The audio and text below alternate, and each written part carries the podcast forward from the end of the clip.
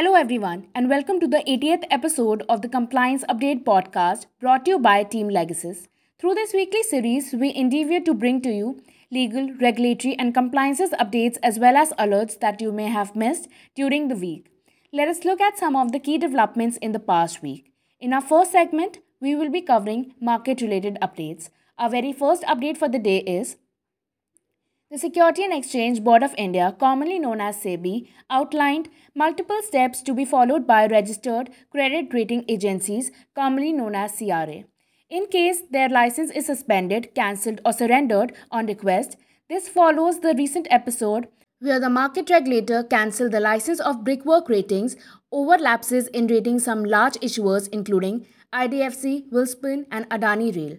SEBI also ordered shutting down the rating agency and prohibited it from taking on any new clients. Next, the SEBI in its circular dated thirteen ten twenty twenty-two had issued the framework for the Governing Council of the Social Stock Exchange.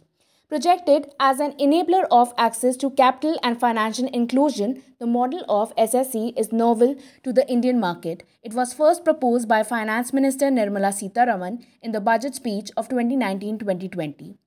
Next, the market regulator SEBI on seventeenth October said that it has given its nod for the proposed initial public offerings of four companies: Beba Fashion Limited, Keystone Retailer Limited, Plaza Wire Limited and Himani Industries Limited. Next, economic activity in India has remained resilient and is poised to expand further through aggressive and internationally synchronized monetary tightening as further weakened global economic prospects. Moving on to some banking sector updates, the Reserve Bank of India, commonly known as R B I, seeking to arrest the rupee slide, is asking local banks to not build additional positions in the non-deliverable forward market, a move that could lead to offshore volatility spilling into local markets. Next, the chances of fifty basis point increase in the next Monetary Policy Committee meeting is gathering momentum as food price inflation is likely worsening due to extended monsoon that has hit crops, with the Fed and other central banks tightening and financial stability coming to the fore, the R B I may also play it safe rather than being caught on the wrong foot. Next, the R B I cancels certificates of registration of eight non-banking finance companies.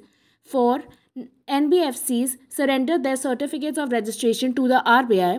The four N B F Cs are Ashwini Investment Private Limited, R M Securities Private Limited, Amity Finance Private Limited and Matrix Merchandise Limited.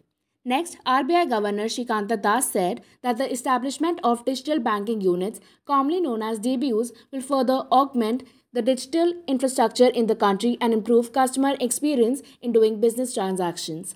Next, R B I's forex intervention through forward dollar sales instead of an on-spot basis may undermine its effort to boost the rupee. Next up is taxation-related update.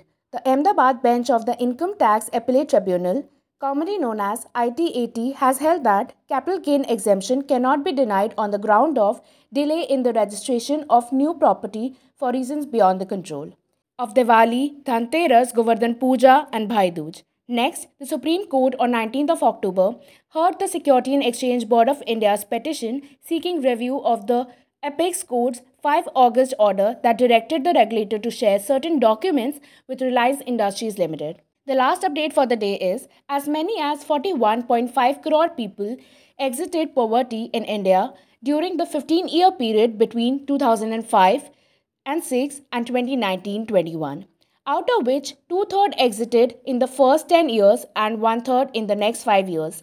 This brings us to the end of today's podcast. Thank you all for tuning in and listening in with us. If you liked today's episode, please subscribe and tune in every Friday for more such updates. Also, feel free to write into us with your comments and suggestions to editorial at the rate legacies.in. We hope you have a wonderful weekend ahead and we wish you a happy and safe Diwali.